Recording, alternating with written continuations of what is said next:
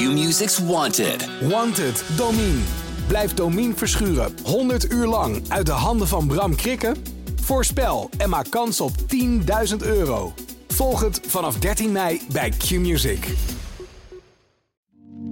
Hey, welkom bij Slaapkamergeheimen.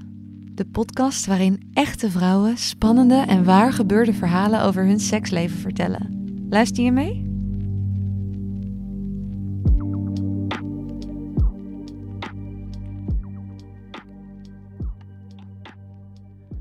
Praten over seks vind ik erg belangrijk.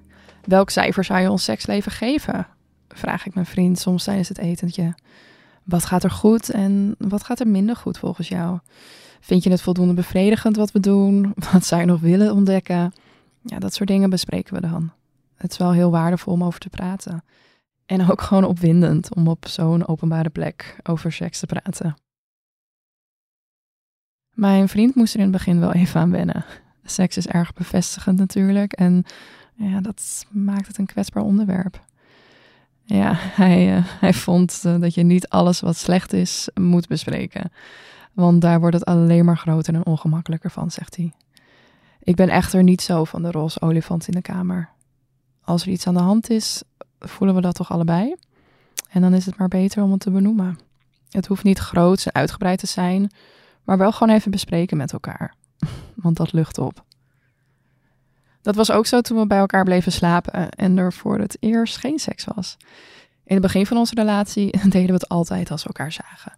Het liefst nog twee keer per dag. En na een half jaar is die eerste heftige verliefdheid uh, een beetje voorbij. En lig je naast elkaar in bed na een lange dag werken.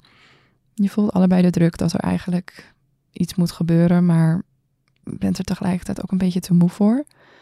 Dan vind ik het fijn om gewoon even te benoemen dat we ook gewoon lekker kunnen gaan slapen. Dat het wat mij betreft heel normaal is dat we soms een keertje overslaan. Dan is het maar gewoon duidelijk, toch?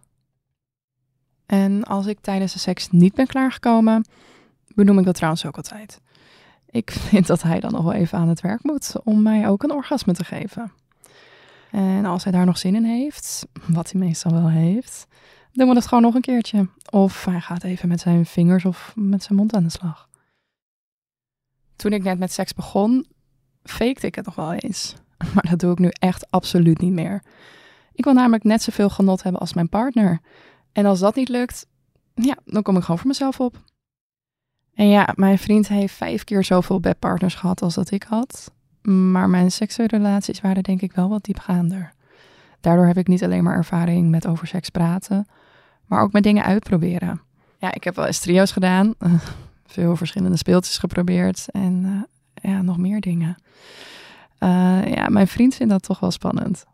Uh, ja, zitten we samen te bekijken wat, wat ze allemaal hebben in de online sexshop. En dan stel ik weer voor om iets geks aan te schaffen.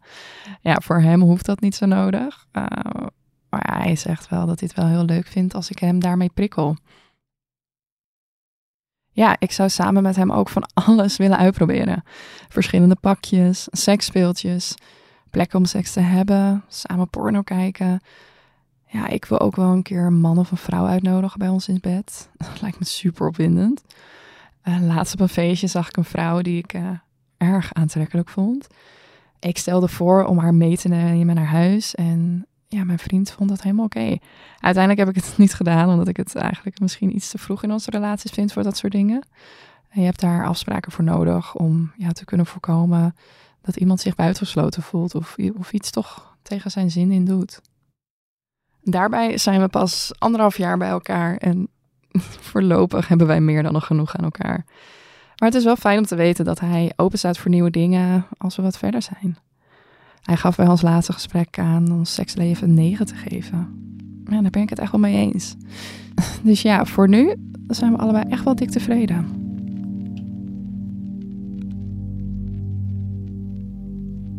Bedankt voor het luisteren.